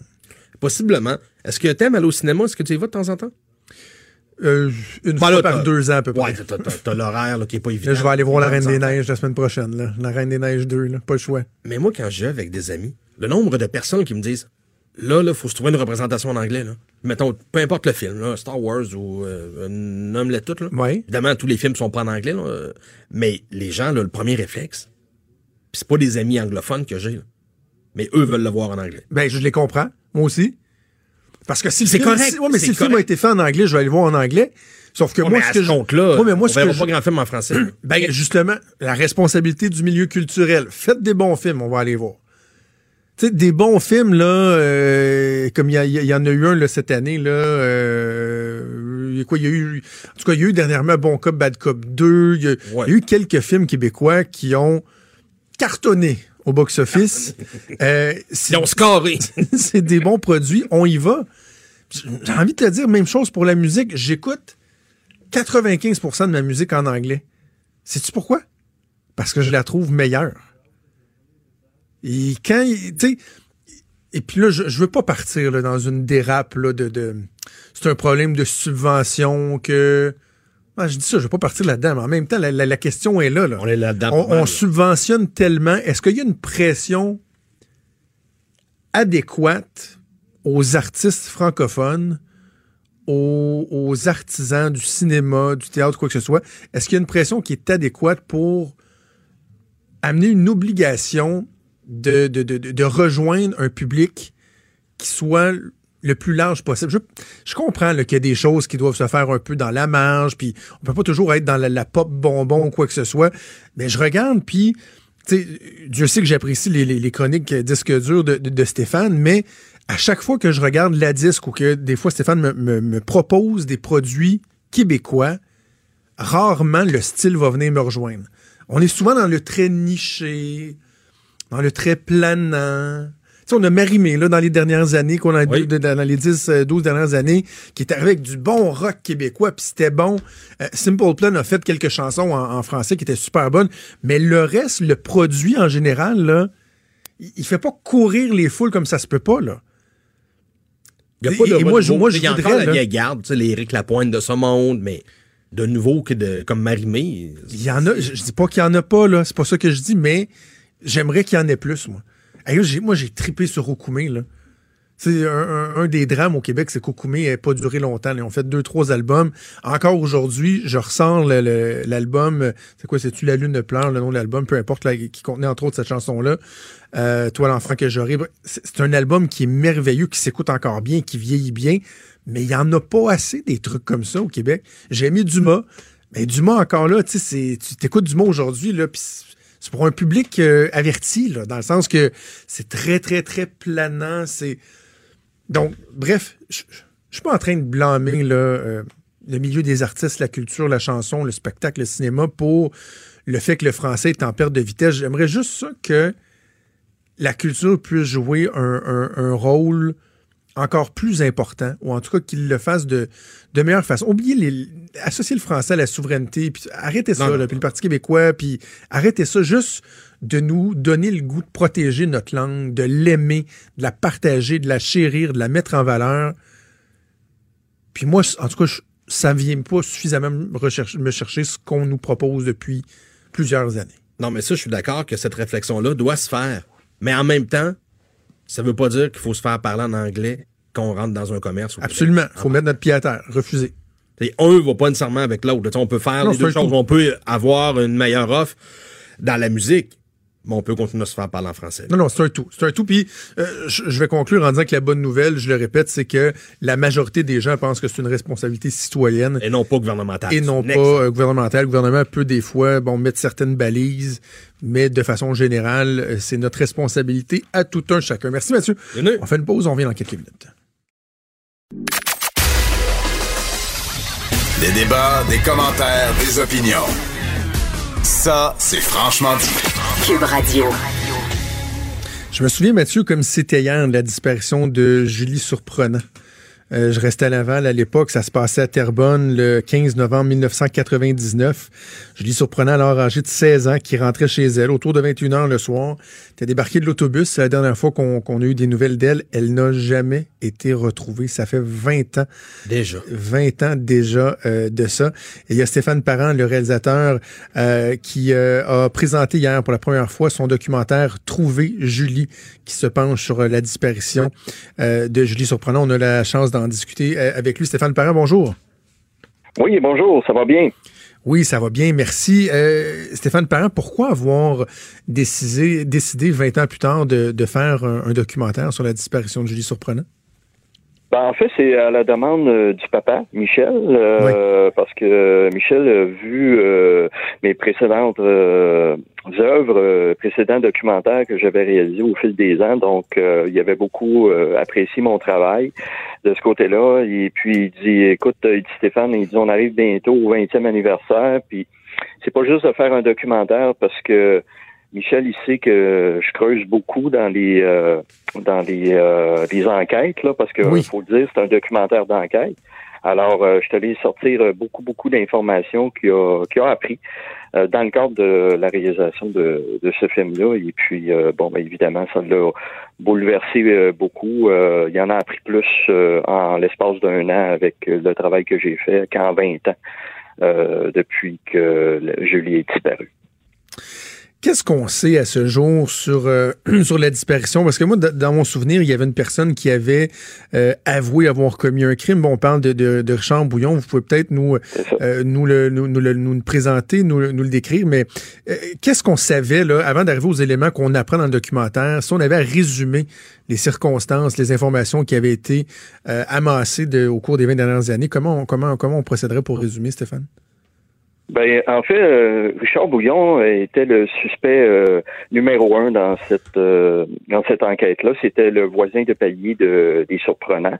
Il habitait donc le, le, même endroit, le même immeuble. Et puis Richard Bouillon avait des antécédents là, en matière de d'agression, de viol sur des jeunes filles. donc, puis au moment où ce qui était euh, détenu pour des cas d'agression sexuelle, justement, euh, il était euh, à la prison de Drummondville. On l'a transféré à la Cité de la, Santé à Laval en 2006 et c'est là qu'il aurait avoué à des infirmières que c'est lui qui était l'auteur de l'enlèvement et du meurtre de Julie Surprenant sur son lit de mort. Donc, il est décédé en, en juin 2006. Et puis, euh, par la suite, euh, il avait expliqué comment euh, il avait mis fin au jour à, Julie. par contre, moi, je suis allé chercher d'autres éléments, d'autres informations aussi, où ce que on a plus de détails sur sur ce qu'il aurait fait à Julie avec un complice. nous, on pense que c'est probablement l'homme avec la casquette rouge qui était dans l'abribus au moment où ce que Julie euh, elle descendu euh, le soir du 15 novembre 1999. Donc euh, Julie aurait été séquestrée pendant plusieurs jours. Elle aurait été violée à répétition avant d'être assassinée et on aurait disposé de son corps là, à un autre endroit qu'on présente dans le documentaire qui est une nouveauté en fait parce qu'on est allé faire des recherches avec des équipes, des chiens, avec Michel qui était présent. Donc, on présente ça aussi. Cette notion-là de complice, ça, c'est un élément qui est nouveau? On avait toujours parlé de cet homme-là dans l'abribus euh, qui, avait refusé de monter dans, dans l'autobus. Le chauffeur lui avait demandé s'il voulait monter, euh, il a refusé. Donc, les policiers ont tout fait pour retracer cet homme-là mais euh, on pouvait pas dire ce qu'il était impliqué. Mais suite à des révélations nouvelles qu'on a, qu'on a eues de co-détenus où euh, Richard Bouillon s'est confessé, ben là, on pourrait euh, peut-être arriver à faire un certain lien parce que lui dit euh, je l'ai fait avec un complice d'un dénommé Danny ou Denis ou Danny. avec qui Bouillon aurait fait perpétrer ces crimes-là ah à l'époque. Est-ce que, est-ce que Richard Bouillon euh, avait été un suspect avant ça dans, dans, l'enquête? J'imagine que oui, étant donné que c'était le, le voisin de, de palier des, euh, des surprenants. Est-ce qu'il avait déjà été interrogé? Puis quoi, il avait nié, euh, il n'y avait aucune preuve contre lui? Il, a toujours, il a toujours nié. Et on présente justement des vidéos de la Sûreté du Québec dans ce film-là. On présente même un exposé de diaporama de la Sûreté du Québec qui avait été présenté lors de l'enquête du coroner en 2012. Et puis, euh, les policiers euh, mentionnent justement que pour eux, euh, pour la police, il n'y a pas de doute, c'est Richard Bouillon qui est en arrière de ça. Et lui avait même échoué le détecteur, le polygraphe, en fait, le détecteur de mensonges. Et puis, il y a toujours, même les agressions que Bouillon aurait commis dans le passé, euh, il, les a, il a nié. Il a toujours, toujours nié ce qu'il a fait. Et dans le cadre du documentaire aussi, euh, j'ai retrouvé l'ancienne conjointe euh, de Richard Bouillon qui, qui livre un témoignage vraiment percutant. où ce que il, a, il, a, il, aurait, aurait, commis même des abus sur sa propre fille et tout ça. Donc c'est assez c'est assez fort. Donc Michel il a appris beaucoup de, de choses aussi, dont une autre jeune fille qui avait été agressée dans le même appartement au-dessus des surprenants trois ah ans avant l'enlèvement de Julie. Ça, Michel ne le, savait pas. Il l'a appris grâce au documentaire. Et c'est une mineure là, qui avait 15 ans, mais évidemment, euh, à cause d'un interdit de publication, on peut pas euh, dévoiler euh, le nom de la victime et des lieux où ce que Michel l'a rencontré. Et euh, elle livre un témoignage là, vraiment touchant et bouleversant de ce que Richard Bouillon lui aurait fait. Ça, c'est trois ans, trois ans avant Julie, une mineure, au-dessus de l'appartement des, des, hmm. surprenants.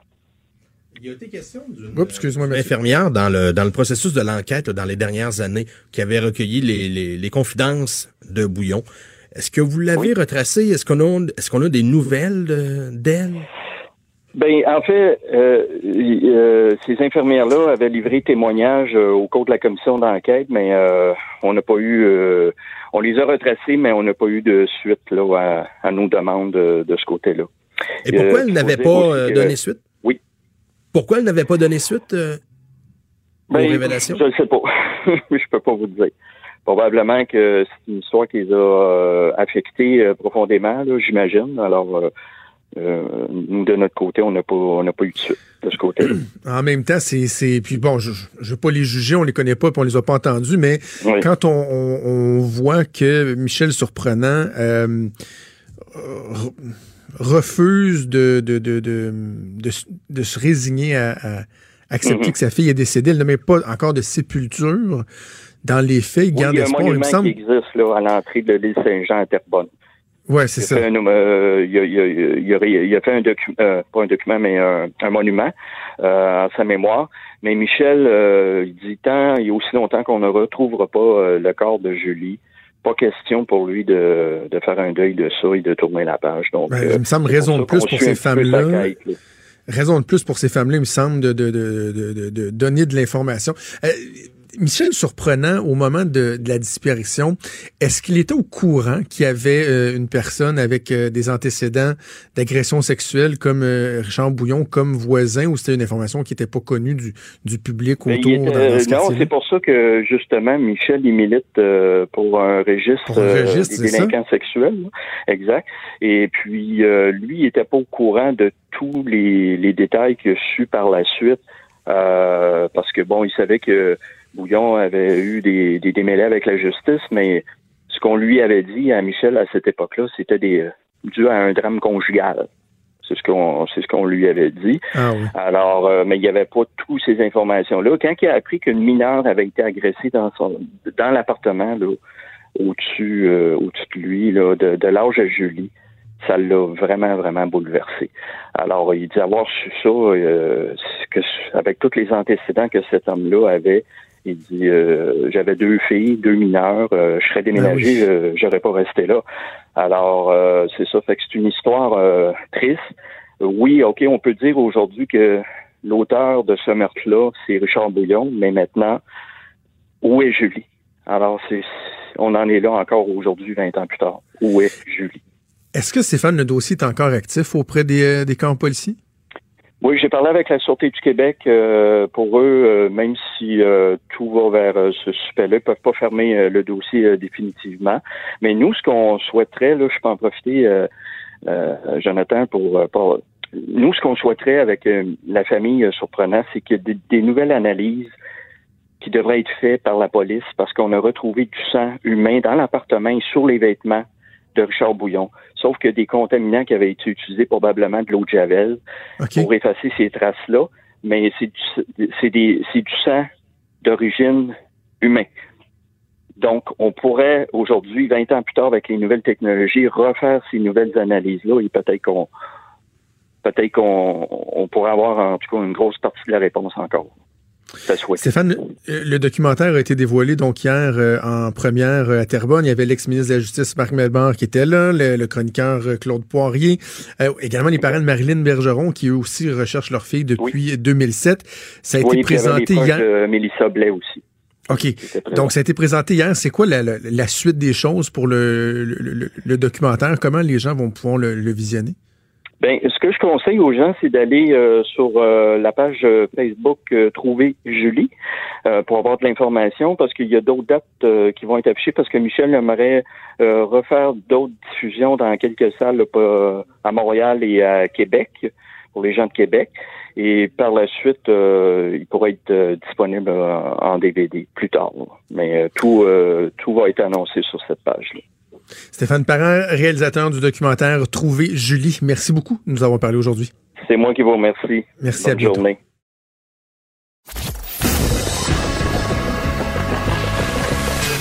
Franchement dit. Appelez ou textez au 187 Cube Radio. 1877 827 2346. Le lundi, à l'habitude, euh, d'habitude, c'est la chronique de Maude Boutet. Bon, des temps qu'on joue aujourd'hui, c'est mon collègue Mathieu Boulay qui était avec moi. Donc, euh, on a décidé que c'était toi qui faisais un genre de coach's corner, le coin. Coach à oh là là. Bon. Mathieu, on va le dire, t'as quand même déjà mangé des hot dogs avec Don Cherry. Oui, je l'ai rencontré euh, à deux reprises au Centre Bell. Puis, ben, je me ferai pas d'amis en disant ça, mais je mentirai pas non plus. Un bon bougre. Très sympathique, le bonhomme. J'en doute pas. De ce que j'ai connu. Je suis pas en train de dire que c'est correct ses propos sur les immigrants. Je suis pas en train de dire que ce qu'il a dit sur les Québécois à l'époque, c'est correct. C'est pas ça que je dis. Par contre, dans mes deux conversations, il s'est même excusé de pas pouvoir converser avec moi en français. Et c'est ça, tu l'as déjà booké euh, à la radio pour une autre station. Et on est tous tombés en bonne de chaise quand il a été congédié. Puis tu nous as dit, je viens d'y laisser un message. Parce que tu avais le numéro à Don Cherry. Exact. Oh oui, j'ai son numéro. Quand même. Euh, quand je l'appelle, il y a tout le temps une phrase là, euh, apprise par cœur. Là, Bonjour mon ami. Puis, Bonjour euh, Mario. quelque chose de genre. OK, non, je fais des blagues avec Don ben, Cherry. Ça s'est dit. Oh, ça se disait pas ce qu'il a dit. oui. tu prends la peine de le spécifier pareil. Trois fois plutôt qu'une. Mais non, mais j'allais dire quelque chose. OK, on va s'en tenir au sujet de, de ta chronique. Tu veux nous parler des pétitions euh, un peu loufoques qui sont déposés de temps à autre à l'Assemblée nationale. Qu'est-ce qui t'a donné le goût de te pencher là-dessus? La semaine dernière, il y a une pétition concernant les compteurs intelligents d'Hydro-Québec qui a été déposée par Québec solidaire à l'Assemblée nationale. La semaine dernière, pas il y a 10 ans. La semaine dernière. mercredi ou jeudi. Wow! Et là, ça a fait quand même réagir autant Santé Canada qu'Hydro-Québec. Parce qu'il y avait quelques faussetés dans cette pétition-là, selon euh, les organismes en question.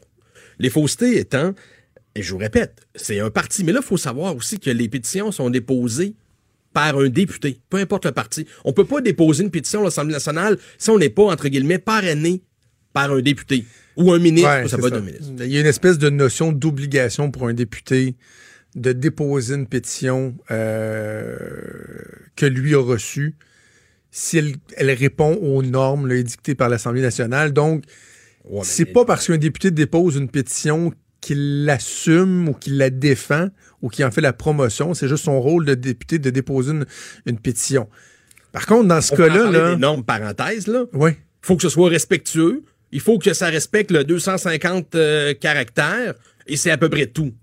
C'est ça. C'est pas le contenu. Le côté contenu, j'ai fouillé puis il n'y a pas vraiment de normes. Non, non, non, c'est ça. Mais bref, dans ce cas-ci, euh, tu vas te faire un petit résumé des faussetés qu'on pourrait même qualifier de débilité euh, avancé dans, cette pétition-là que Ruba Gazal n'a pas, euh, pas totalement nié.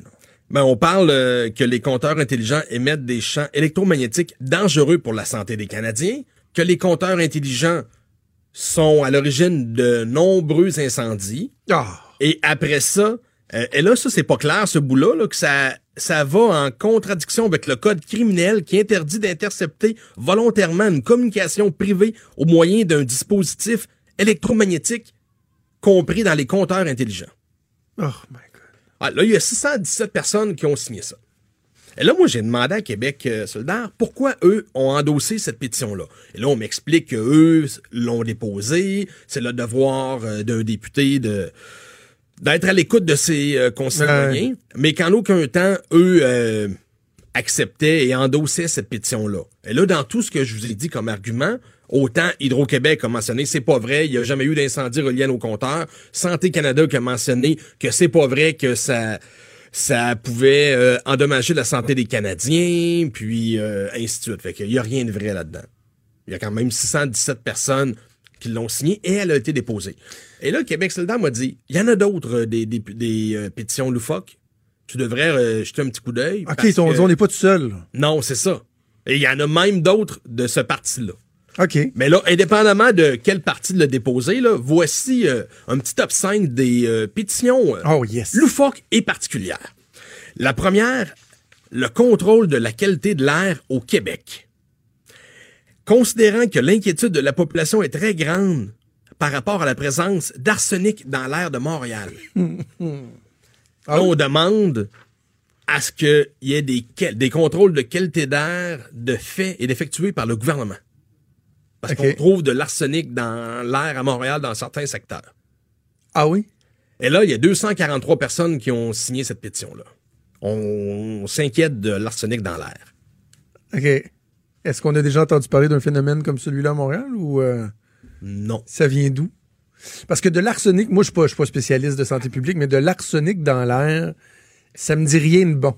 non, mais moi non plus. Tu sais, à Québec, on a eu, on a vécu un psychodrame depuis 10 ans avec de la poussière rouge dans le port qui était totalement inoffensive, qui faisait juste que c'était plate. Il fallait que tu passes ton, ton doigt sur le bord de la fenêtre pour euh, l'enlever. là. Je Mais il me semble hein, que c'était ino- inoffensif. ou- C'était inoffensif. Ouais, ouais, c'est ça. Parce qu'on a vécu un autre épisode de, de, de la listériose, c'était ça? Légionellose. Les- les- les- c'est ça. Les généloses, que Les ça. taux de C'est refroidissement. les taux de refroidissement. Ça, c'est épouvantable. morts, là. Ouais, ouais, c'est vraiment épouvantable. La santé publique avait été blâmée. Dans le cas de la poussière rouge, fait 10 ans qu'on en parle alors qu'il n'y a pas personne qui a rien eu. Donc, s'il y avait de l'arsenic dans l'air à Montréal, ça se peut qu'on s'en souvienne. Je suis pas sûr qu'on aurait besoin d'une pétition. En tout cas, j'espère qu'on n'aurait pas besoin d'une pétition pour que le gouvernement intervienne. OK, numéro Ok. 4. Restriction de l'utilisation de la fabrication de la styromousse. Nous, sous-signés, demandons au gouvernement du Québec d'adopter une loi pour interdire l'utilisation restreinte de la styromousse à usage unique. Donc, les fameuses styromousses qu'on Oui. met dans les emballages, ben eux trouvent que c'est pas bon pour euh, l'environnement et on veut que le gouvernement intervienne pour euh, c'est pas super, ça. C'est juste que de façon, de façon générale, euh, encore là, ça devait pas prendre une pétition, mais on devrait se pencher sur l'utilisation des, des matériaux uniques, là, le suremballage euh, et tout. Mais le styromousse, c'est le genre d'affaire que je, je- encore là, je suis pas un spécialiste. Non, mais de ça, ça va bien. Ça a pas l'air très, très biodégradable, cette affaire-là. Le styromousse, là, J'aurais tendance à être d'accord. avec tendance à penser que ça peut rester longtemps. Il faut que tu saches. que- Donc, hey, où ça? Je peux signer cette pétition-là? Il est trop tard? Non, non, c'est le 1er janvier 2020, donc tu pourrais faire ça le 31 décembre, là, au Ah, jour de l'an. pourrais- Là, là, là? Ben, tu peux aller signer celle-là. Là. Ouais, ça va, continue. Vous êtes à 1811. Troisième euh, pétition. Est-ce que tu manques de congés fériés dans une année, Jonathan? Euh, J'en manque que je, je peux prendre. Parce que les deux derniers congés fériés, on est en élection, puis on a jouté quand même, nous autres. Fait que moi, des week-ends de trois jours cet automne, j'en ai pas eu. Bon, tu vas peut-être signer celle-là, finalement. Là, euh, les boss doivent écouter. Désignation d'une journée fériée en commémoration de la fondation de la Nouvelle-France. Et eux proposent une date. Nous demandons au gouvernement du Québec de consacrer le 24 juillet, journée fériée au Québec, en commémoration de la fondation de la Nouvelle-France. Donc, après la Saint-Jean-Baptiste du 24 juin, le 1er juillet, fête de la Confédération, on pourrait avoir la fête de la Nouvelle-France le 24 juillet. Et pourquoi pas? Mais là, il y a seulement 88 personnes, puis il reste trois semaines. Donc, si tu veux plus de congés fériés, dépêche-toi de signer. Parce qu'il faut que vous sachiez que toutes les pétitions vont être déposées à l'Assemblée nationale. Et après ça, on va étudier ça. L'Assemblée nationale s'engage à répondre par écrit aux gens, mais ne s'engage pas nécessairement à faire respecter ça. OK. Alors, continue. Moi, je suis en train de remplir mon formulaire pour euh, signer la pétition sur le styromousse. Introduction d'options véganes variées dans les cantines publiques. On trouve qu'il y a trop de malbouffe. Attends, répète ça. Introduction d'options véganes variées dans les cantines publiques. Là, je fais de la lecture parce que c'est le titre à la l'Assemblée nationale. Exact. Ben, il y a 999 personnes qui l'ont signé. Il y a plus de gens qui veulent du vegan que d'autres congés fériés. Là, on dit que dans les euh, tout ce qui est CHSLD, tout ce qui est euh, cantine d'hôpitaux, tout ce qui est euh, public, dans les différents ministères également, on veut plus de vegan. Oh. On va enrayer la c'est- malbouffe correct. De, à la limite, tu peux faire une pétition puis aller la déposer à des tenanciers de cantine puis tout ça. Mais à l'Assemblée nationale, vraiment, là, on a vraiment ça à faire, nous autres. Là. On, on paye des députés, des élus pour qu'ils se penchent sur la question de la présence ou non de la bouffe végane dans les cantines. La prochaine, probablement la meilleure, Ah, j'ai fouillé, je l'ai fouillé celle-là. là. Retrait du financement accordé au projet Hydro-Tuango par la Caisse de dépôt et placement du Québec. Tu vas m'expliquer c'est quoi ce projet-là, le projet Hydro Hydro-Tuango, pardon. Je sais pas. Eh ben, c'est pas anormal, ça se passe en Colombie. La caisse de dépôt investit en Colombie, mais en tout cas, ça mérite d'être fouillé cette affaire-là parce que la caisse de dépôt et placement dispose depuis 2004 d'une politique claire en matière d'investissement. Et là, eux veulent qu'on arrête d'investir dans ce projet-là en Colombie. Et d'ailleurs, en fouillant, tu sais, Google, des fois, c'est pratique.